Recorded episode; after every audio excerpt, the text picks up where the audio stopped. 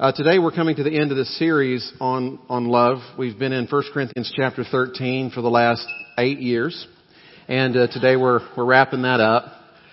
Uh, we've been thinking about love, God who is love, the agape love of God, who has come to us and is transforming us and, and enabling us to live in this most excellent way. That is the, the way of love. It is the most excellent way. And as love has his way in our lives, we are able to give to others what it is that we so often demand from others. But we have this incapacity sometimes to give to others what it is that we're demanding from them. And so we've been talking about love, what it is, and, and growing in love. We know that without love, people are not going to thrive.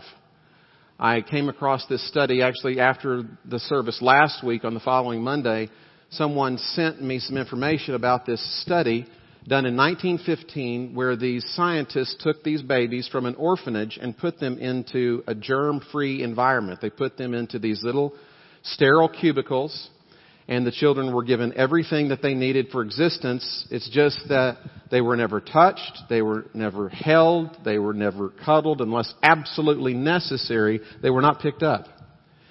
Every baby under the age of two died. Every single one of them. Now, I hope nobody ever repeats this scientific experiment, but it did demonstrate very conclusively that you can have everything that you need in life, apparently, but if you don't have love, you've got nothing. Now we didn't need scientists to demonstrate that for us. We have the Bible. Some 2,000 years ago, the Holy Spirit said through Paul, if you don't have love, all you have is noise. If you don't have love, you are nothing, you gain nothing.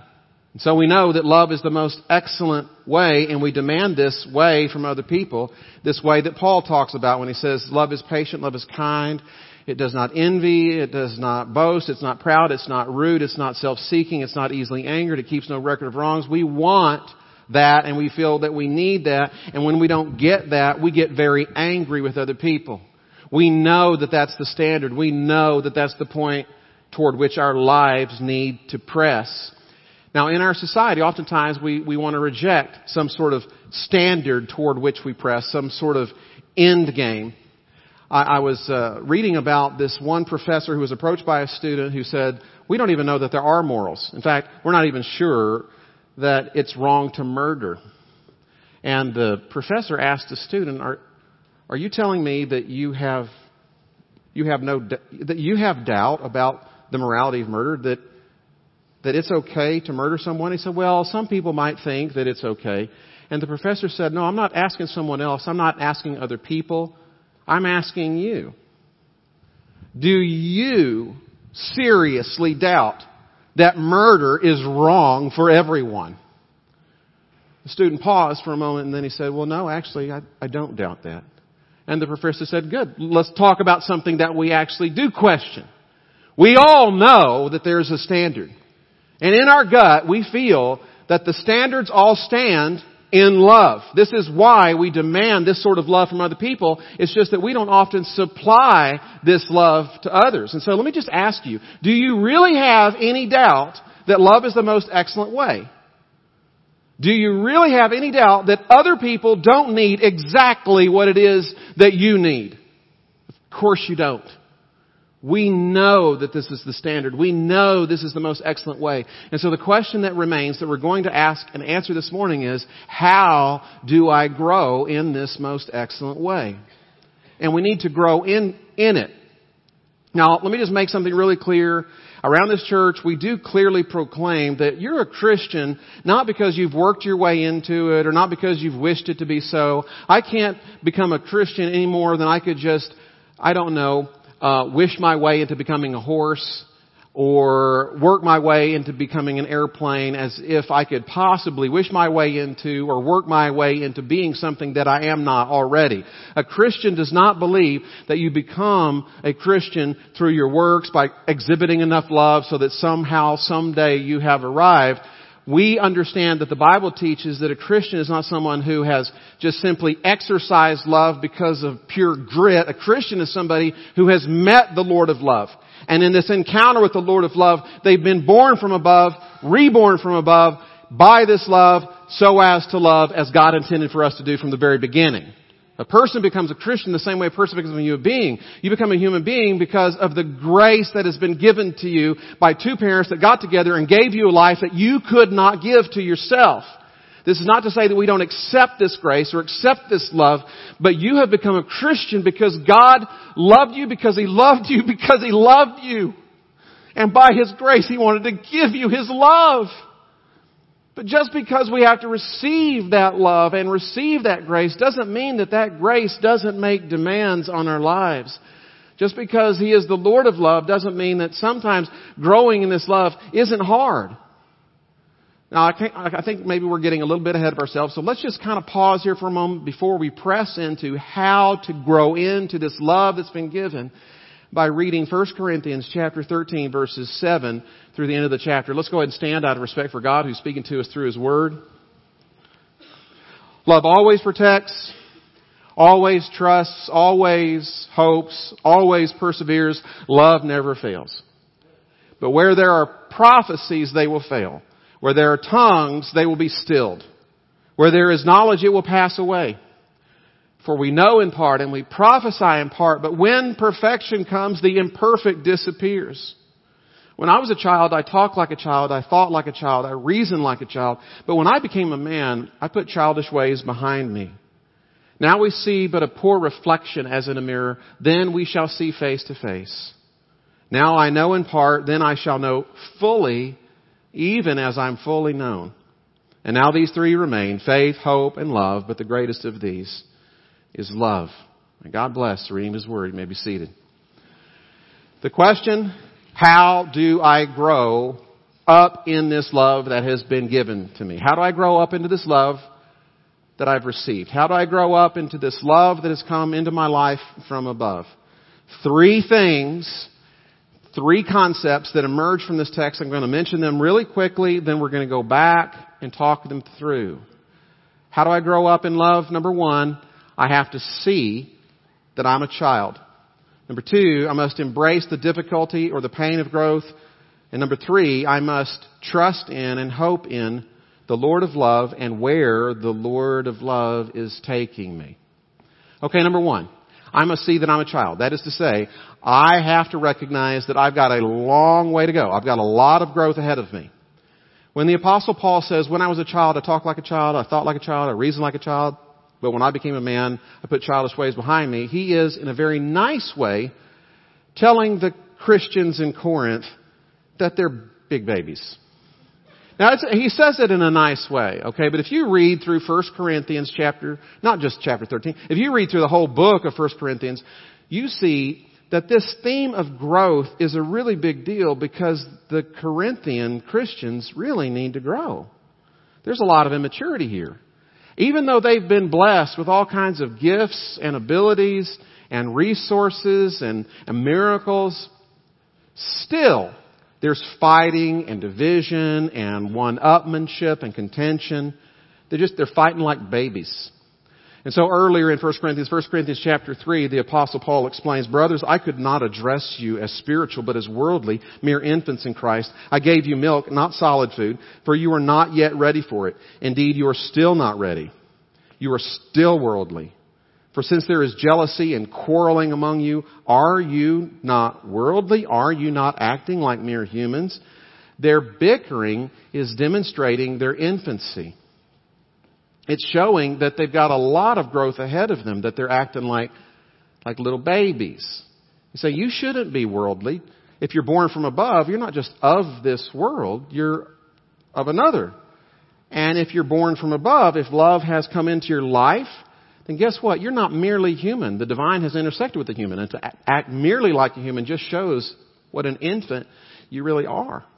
We need to grow up into the love that has given us this rebirth. Paul later in 1 Corinthians chapter 14 says something else. This is right after the chapter that we just, we just been studying. Brothers, stop thinking like children in regard to evil, be infants, but in your thinking be adults. If you read through all of 1 Corinthians and then you understand the greater context and you read 1 Corinthians chapter 13, you see that Paul is at least implicitly saying, you've just been acting like babies because babies are impatient. Babies aren't kind. They're self-centered. Babies are envious and boastful and proud and rude and self-seeking and easily angered. They keep the record of wrongs. Said, you, are infants and you need to grow out of this. Now, if you think that Paul was being somewhat condescending or self-righteous in calling out the Corinthian Christians like this, I understand where you're coming from, but you would be wrong because the apostle Paul actually identifies himself with the Corinthians. He actually sees himself as also a child before the Lord. Uh, before we get into this, I just want you to understand that if you ever have this tendency, if not to say out loud, to think in your heart, you know, I wish these other Christians around me would, they just grow up. If you look down your nose at other people, even other believers, and you think, you know, when I was a child, I talked like them and I thought like them and I reasoned like them, but now that I'm an adult, I put childish ways behind me. If that's your tendency, that's scripture twisting at its worst because you're taking the scripture out of its context. If you look at the immediate context, you know that Paul is not being uh, guilty of the one-upmanship that he's been speaking against throughout 1 Corinthians chapter 13. Let's go ahead and look at this. Starting with verse 9, notice the we's and the I's that the apostle Paul uses here. He says, for we, verse 9, we know in part and we prophesy in part, but when perfection comes, the imperfect disappears. Paul does not identify himself as the perfection. Now that Paul stepped into the room, the per- perfection has arrived. That's not what Paul's doing. He's not identifying the prophecy of Paul, the teaching of Paul, the words of Paul as the perfection. No, no, no. Actually, when later on he talks about this child versus adult thing, he's giving an illustration with which everyone in the room with him can identify. So when Paul moves on and he says, when I was a child, I talked like a child, I thought like a child, I reasoned like a child, but when I became a man, I put childish ways behind me. He's building a connection with everybody else in there to help them to understand where he, along with they, happen to be in this moment. That they all need to grow up. We all need to grow up. And in case they're not getting this, look at what he says next. Now we see but a poor reflection as in a mirror, then we shall see face to face. And just in case they're not seeing that he's identifying where they are, he gets first person singular on them and he says, now I know in part, then I shall know fully, even as I am fully known. The point of all of this is, if I am going to grow up in love and if you are going to grow up in love, then we must identify ourselves for who we are. I am a child. You're a child before the perfection of love. And so we're going to do something here this morning that it may feel a little weird to you. You probably haven't called yourself this in a while, but I want you to say out loud, I am a child. I don't want to hear anybody saying, Ernest, you're a child. I want you to say, I am a child. Ready? On three. One, two, three. I am a child. And if that feels a little weird or embarrassing, please don't be embarrassed. You're just admitting reality. It's not embarrassing to identify oneself appropriately. It's not embarrassing for a child to call himself a child. You know what's really embarrassing? It's when a child does not admit that they're a child and then pretends to be an adult. That's embarrassing. Gene and I have this nephew who years ago, whenever we would correct him, he would, he would say, I already knew that. I know that. And it was incredibly childish. One day he grew up. And he's, and you know how I, he, he, how I know he grew up? He grew up and I knew it because he stopped doing that. We would tell him something and then he would just, okay. He didn't I already knew that. I, I know that. If you're a child, the most grown up thing you can do as a child is just admit that you're a child. The most childish thing a child can do is refuse to see what they should see and that, and that is that they're a child. And adults actually do this sort of thing all the time. Gene and I have been going through the foster training, and about a week ago, the foster training uh, teacher, in this particular occasion, her name was uh, Nita. She said, if you stand before the judge one day and the judge tells you to do something, and you kind of feel as a parent that maybe you shouldn't do that, what are you going to do? How are you going to respond? And I wrote down a little note because I'm still a child and we pass notes in class and, and it said, I, I know that I don't know. And Gina asked me later, what do you mean by this? I know that I don't know. And it was this simple. I've never done this before. I've never been a foster parent. I'm pretty sure that this judge has seen a hundred cases, a thousand cases. They've seen it all. They've experienced a lot. They're in a particular vantage point. I know that I don't know. And even though I may feel like maybe we should do something different or I don't know what, what he's thinking, even though that's my gut level response, I have to back off and admit I'm a child here. We've got two other parents. They both have lawyers. We're the foster parents. And then there's Starry that's involved, and then there's CASA, the child advocates, and then we've got CPS, and then we've got a judge, and then we've got this team. You've got like 12 people surrounding this person, and guess who are the biggest newbies to the group? That would be me and you. I'm a child. Adults do this all the time. Soldiers do this. The commanding officer tells them to do something they don't understand, but in that moment they say, I know that I don't know. I'm just a child before you. You've got the experience. You've got the vantage point. I know that I don't know. Students do this toward teachers, and how much more so should we as children before our Lord who held nothing back from us, how much more should we say, I'm just a child here, because we are. So if you're going to grow in love, you've got to first of all admit who you are. I'm a child. Let's not be childish and refuse to admit this. And until we do admit who we are, we're going to be stuck in our pride and we're not going to advance forward. Which, by the way, uh, just along these lines, if in your gut you still sort of feel like, well, you know, I know I'm still a child, but I'm an older child than this other one. I'm a little closer to the perfection of love than these people over here. If that's how you feel, you're still childish in your understanding.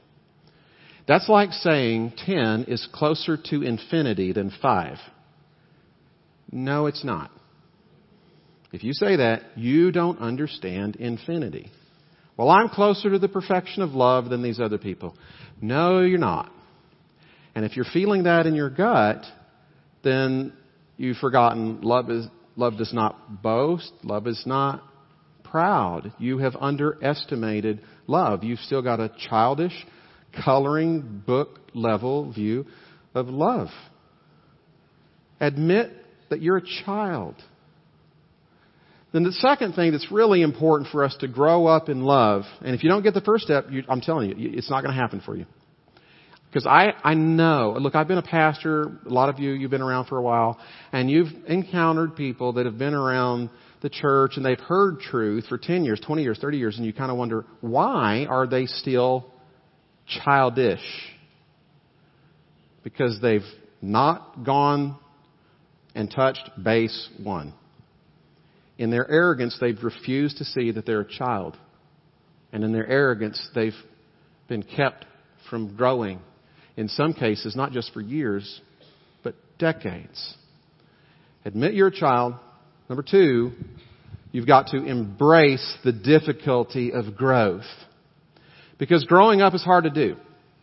When the apostle Paul says, when I was a child, I talked like a child, I thought like a child, I reasoned like a child, but when I became a man, I, I put childish ways behind me. When Paul says this, it sounds kind of sweet until you pause for a moment and you remember, growing up is hard. It's not easy. It's really not. I feel for our students, which by the way, speaking of growing up, are our kids getting ginormous? I, I mean, really, when they're passing the plates, I'm just thinking, I used to be like this, and now you're like this, and I'm afraid of you guys now. I mean, like, really, like, okay, okay, you pass the plate, I'll give you whatever. You guys are big, okay?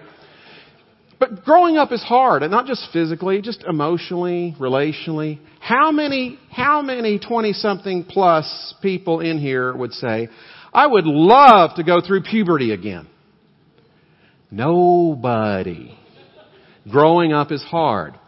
Growing up isn't just about setting aside your toys or, or getting rid of your clothes. Growing up is like dying Every time you grow up, it's like going through a season where you die to yourself a little bit so that you can become someone that you are not currently. And death is kind of painful and hard and it doesn't come naturally to embrace that. But it's not just about putting off your clothes or putting off your toys. It's about putting off you. That's growth and it's hard. Uh, a lot of you know that I do try to read a book a week. I don't always succeed in doing this. Uh, but this last week I did. I read, I sat down and I read a book cover to cover. It took me six minutes. It was a children's book, but it counts. Um, it's called Little Tree, and I'm going to read it to you, at least part of it.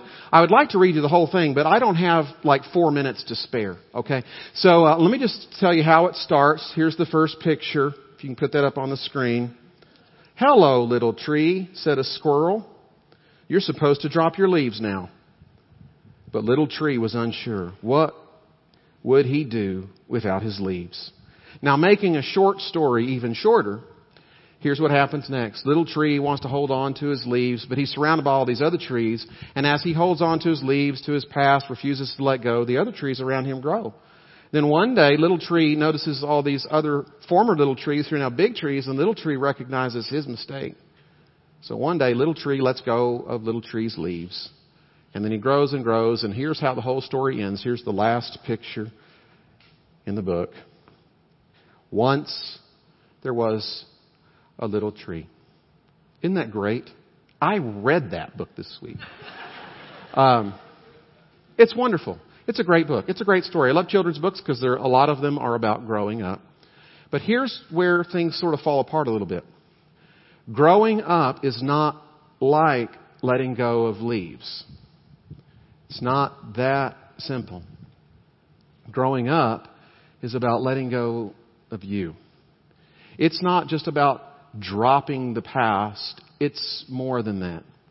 It's like tearing off your flesh so that you're in a position to be remade. I love the imagery that Paul uses in the New Testament about the flesh and mortifying, killing the flesh it's a necessary step in growth, dying to self, but that's rarely easy.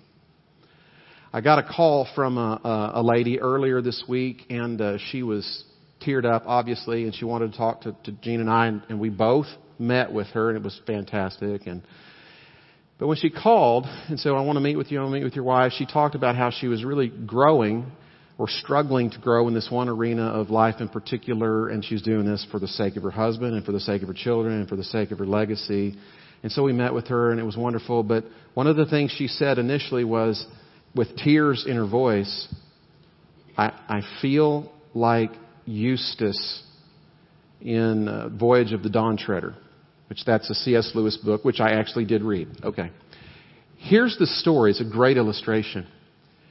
There's a scene in Voyage of the Dawn Treader when Eustace is, who is this kind of gnarly little kid. He's kind of a brat. And through magic and greed, he's become a dragon. He has sunk in life as low as he could possibly go. Eustace doesn't want to be a dragon anymore. He wants to return to human form. He doesn't know how to do it. Aslan, the Christ figure, you know, the lion, the Christ figure in the C.S. Lewis Chronicles of Narnia books, Aslan shows up and he leads Eustace to this well of water, a well of sorts. And he says, jump into the water, but before you jump into the water, you need to undress. Eustace, being a dragon, doesn't exactly know how to do this, but he figures he's got these scales and maybe he can pull off his skin like a snake can shed its skin. And so he pulls off the scales and this layer of skin, and sure enough, under the skin, there's another layer of skin. He's still a dragon. He tries again. He's still a dragon. Takes off the scales and the, the skin one more time, and underneath it all, after he's done all of his efforts, he's still who he was before. He's still a dragon. And the point is, when a snake sheds its skin, the snake's still a snake, dragon's still a dragon. And at this point, Eustace is very upset and he tells his cousin what happened next. Eustace explains, Then the lion said, but I don't know if it spoke, You will have to let me undress you. I was afraid of his claws, I can tell you, but I was pretty nearly desperate now. So I just lay flat down on my back to let him do it. The very first tear he made was so deep that I thought it had gone right into my heart.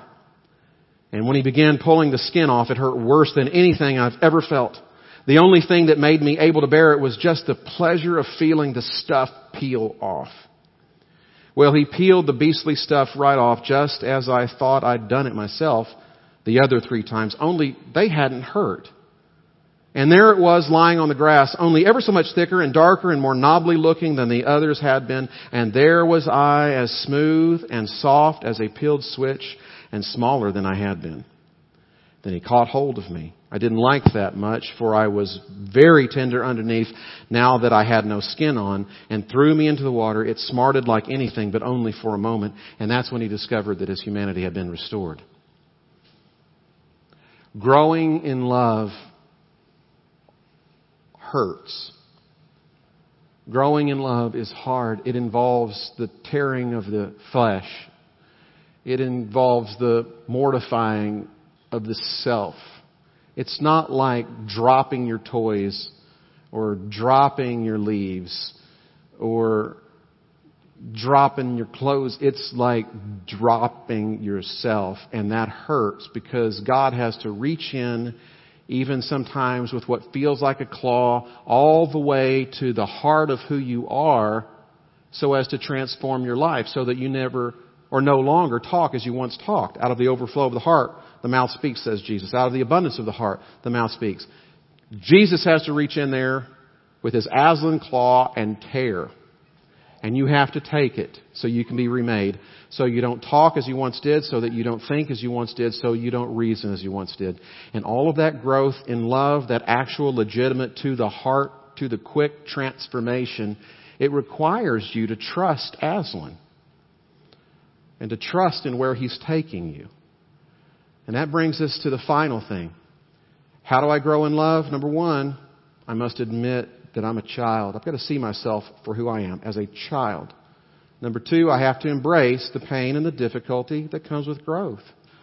And then number three, I must trust in and hope in the Lord of love and where the Lord of love is taking me. This whole love chapter ends with this wonderful statement, and now these three remain faith, hope, and love, but the greatest of these is love. In the end, only love remains, as you would expect, because God is love. There is a future orientation to faith and to hope. But one day the future comes. One day the, there is the perfect, and the word that's used for perfect there is teleos, the goal, the end. What's, what, what is it like when the eschaton shows up, when up there comes down here, when the kingdom comes on earth as it, as, as it, as, the, as God's will is done on earth as it is in heaven, what happens at the very end? There's only love. Only love remains. What that means is, in the meantime, God has an agenda for your life and for my life to peel away and to chip away everything that is not love so that in the end, only His love remains. And God will have His way in your life and in my life because the good work that He's begun in you, He will carry out to completion on the day of Christ Jesus. This is what the apostle Paul says. One day, people will be able to see in me and in you the perfect reflection of God. And since that's where things are heading, that's why we need to cooperate in the meantime with, with God's loving agenda for us. Because He's taking us there, whether we like it or not. But the sooner we get to where it is that He's taking us, to that degree, we, we will be able to reflect His glory and show His love to other people, and that's what we want because we are a family of priests revealing Christ. And if you think, well, that was kind of a mouthful, Ernest, I didn't have time to write that down, and I'm not so sure, that sounds overdone and maybe too poetic. That's not being too poetic. That is exactly what the Apostle Paul is pressing toward in this chapter. Let's go back to, to chapter 13, verse 12. Once again, let's read this. Paul says, Now we see but a poor reflection as in a mirror, then we shall see face to face. Now I know in part, then I shall know fully, even as I am fully known. In ancient times, mirrors were polished metal.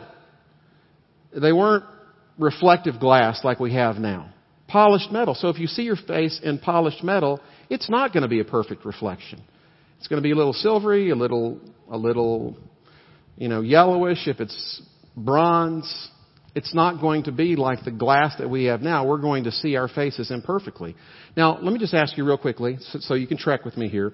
When you look in a mirror, who are you seeing? It's not a trick question. There is a wrong answer here. When you look in a mirror, who are you looking at? Yourself. So here he's saying, now I look, now I see in a mirror uh, imperfectly. Then I shall see face to face. Now wait a second. Um, whose face are you seeing? And how can I see face? How can I see me face to face if the contrast is between me not seeing myself appropriately in the mirror, and then one day I see face to face? I'm not exactly sure how that that all follows up. Here's what Paul's driving at. Until God has had His loving way in your life, chipping away and stripping away everything that is not love, you will not see yourself as God sees you. And the way that God sees you is exactly the way that you need to see yourself. We want to reflect the glory of God to other people. And when we get to that point where only His face is seen, we see ourselves in His face, just as His face is seen in us. When love has had love's way in us, we, we understand ourselves appropriately and we understand God appropriately. Those two things match up because we were created in His image and when His image is completely restored in us, we have perfect knowledge of ourselves and perfect knowledge of Him. Let me ask you this. How is it that you want your children to see themselves? Think about little children. How do you want your children to see themselves? The answer is real simple. As you're raising your children, you want your children to see themselves exactly the way you see them. How does your child understand your child's self? They understand themselves in you. Every once in a while, you know, Shelby's about to go off to school in about, well, four days. And I'll be sitting across the table from her at a restaurant and she'll just look at me looking at her and then she'll just get this nervous laugh and like what are you doing and here's what it is i'm just looking at her and i'm so proud of her and i'm loving her and i'm just seeing so much beauty in her and that's actually how it's been since the day she came into this world i've wanted her to grow up in that love and see herself in my face and i know gina has wanted her to see herself in gina's face guess what? God wants you to see yourself in His face. He wants to be your mirror. We've been going through this foster training, and the, the question has been for both of us, why are we doing this? And we're going to have the child maybe for six weeks, six months, a year. I don't know. I don't know how often we're going to do this. But here's our agenda. We want that child to understand themselves the way we are seeing the child. But more than that, we want the child to see themselves as we reflect to them the face of God. How does God see you? How does He want you to see yourself? He wants you to see yourself in light of His unconditional, perfect, unfailing love. And here's how He sees you as someone who is certainly capable of bearing all things, believing all things, hoping all things, enduring all things, and never failing. And when love has had love's way in your life, then you are where God wants you to be. Understanding yourself as you should, understanding God as you should, knowing fully, even as now you're fully known, and also making God fully known to others around you. What a glorious time it will be for us in heaven, beholding in one another and in the very face of God nothing less than perfect love. That is your destiny. That's where God is taking you. Isn't that great? Now here's my question. Why, no matter how painful it is, why, if you know that's where God is taking you, why would you not cooperate with God's agenda? Aslan is a Lord we can trust, and where He is taking us is exactly where actually, deep down inside, we want to be. Let's bow for a word of prayer. God, you're so good to us. And to encounter your love is to be changed by it. Lord, we know we're children. We've got a lot of growing up to do and letting go is hard. Dying to ourselves is hard. Taking up our cross daily, it's hard. But we trust you Because you are the Lord of love and we know where you're taking us. You have given us a foretaste and you are taking us to be completely transformed into the image of your Son. You are transforming us to a point where we can fully reflect your glory and your face can be seen in ours. Where we know, as right now we are fully known. And we know that's not just intellectual knowledge, that's the lens of love. Adam and Eve knew each other and they had a son.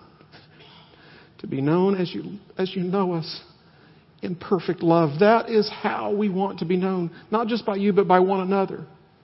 Thank you for moving us and the community of us toward this ultimate destiny. We are looking forward to heaven. We are looking forward to your kingdom coming and your will being done on earth as it is in heaven. We are looking forward to your end goal. It is a perfect end goal that in the end there would only be love.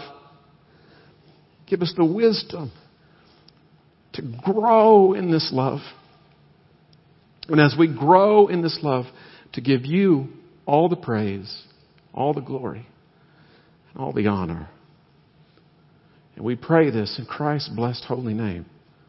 Amen. You stand as we continue in worship. I'll be here to talk with you and pray with you. I'll be at the back over here if you want to pull me aside. Maybe after the service you want to pull me aside. I'd love to visit with you further about growing in love and what does it mean to enter into this love relationship with your Heavenly Father through Jesus Christ the Son. I don't know how the Lord is dealing with you, but you allow the Lord to deal with you. You allow His Holy Spirit to deal with you that you might continue to move forward in this growth in love.